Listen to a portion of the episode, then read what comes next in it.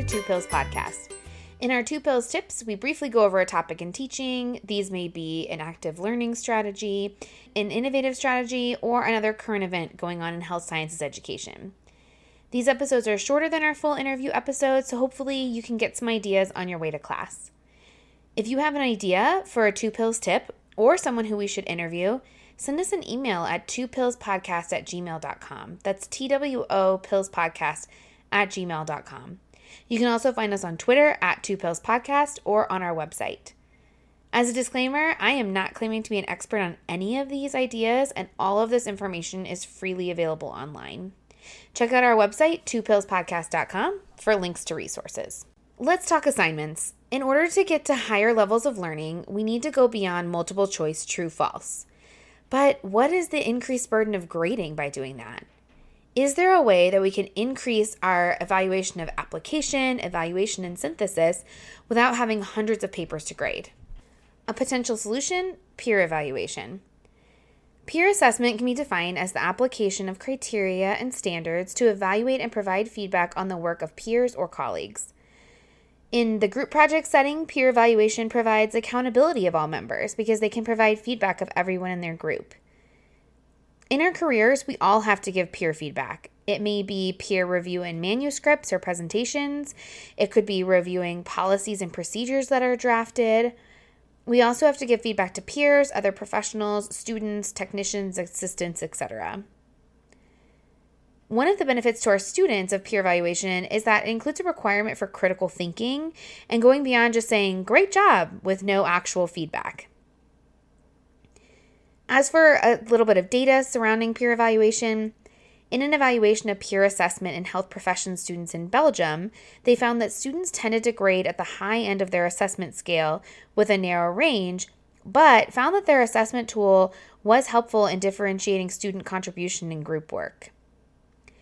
In an Australian study, researchers found that although students tended to give their peers' assignments higher marks than an expert, the quality of feedback was similar and students overall found, found it to be valuable.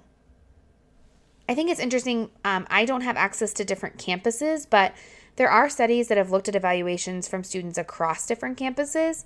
And so, if you have the opportunity for students to evaluate those students from complete separate campuses or universities, they'd be even more likely to receive unbiased feedback. Some tips and tricks when it comes to peer evaluation is that keeping the process anonymous increases students' confidence and comfort in giving feedback to peers. This may come to play with how you decide that feedback is going to be given. There are some that advocate for face to face feedback versus some that advocate for written. Face to face is certainly valuable for learning to provide feedback in the future. It could be something low stakes, like students who are on rotation together and they give each other feedback about a presentation or something like that. But I've seen that students really prefer the written feedback due to the anonymity. When starting the peer evaluation process, it might be a good idea to start small. So rather than having them review each other's 10 page papers, you know, just reviewing an introduction or, you know, just one segment of something. If you can, have them do the peer evaluation in class because then they can ask you for help for things like how to word feedback um, and things like that. General recommendations when it comes to peer evaluation is that students should provide feedback that is constructive, specific, kind, justified, and relevant. I feel like those are some good things to keep in mind. So, constructive, certainly. Specific, rather than, again, just saying great job. Kind, because I've seen that some students can be pretty harsh peer evaluators. And so, keeping in mind that you're trying to help the person succeed justified, so making sure that you can justify what you're saying, and is it relevant? Is it important to include? I also wanted to mention that there's a really great appendix in one of the resources on the website.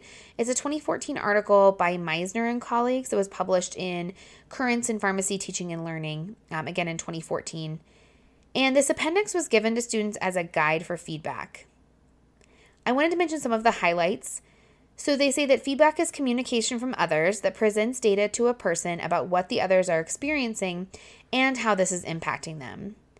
The purpose of giving feedback is to give a person insight that they may not see in themselves and provide them with your perception of their strengths and areas for improvement. Some ideas would be number one, objective rather than subjective. So rather than saying, it seemed like you pretty much covered everything, but you must have left some stuff out, you could word it as, you accurately addressed each of the sections, however, the limitations were not discussed. Another um, recommendation is to use I rather than you. So instead of you talk too fast, making it I found it difficult to understand at times because of the rate of speaking and looking down. Additionally, you could give feedback that is descriptive rather than evaluative and judgmental.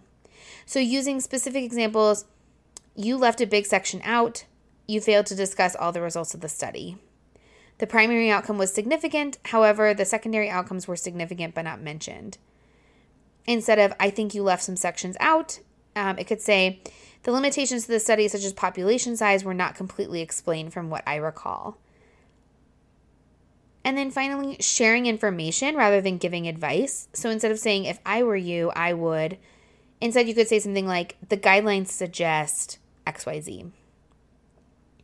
So those are some recommendations generally about peer evaluation.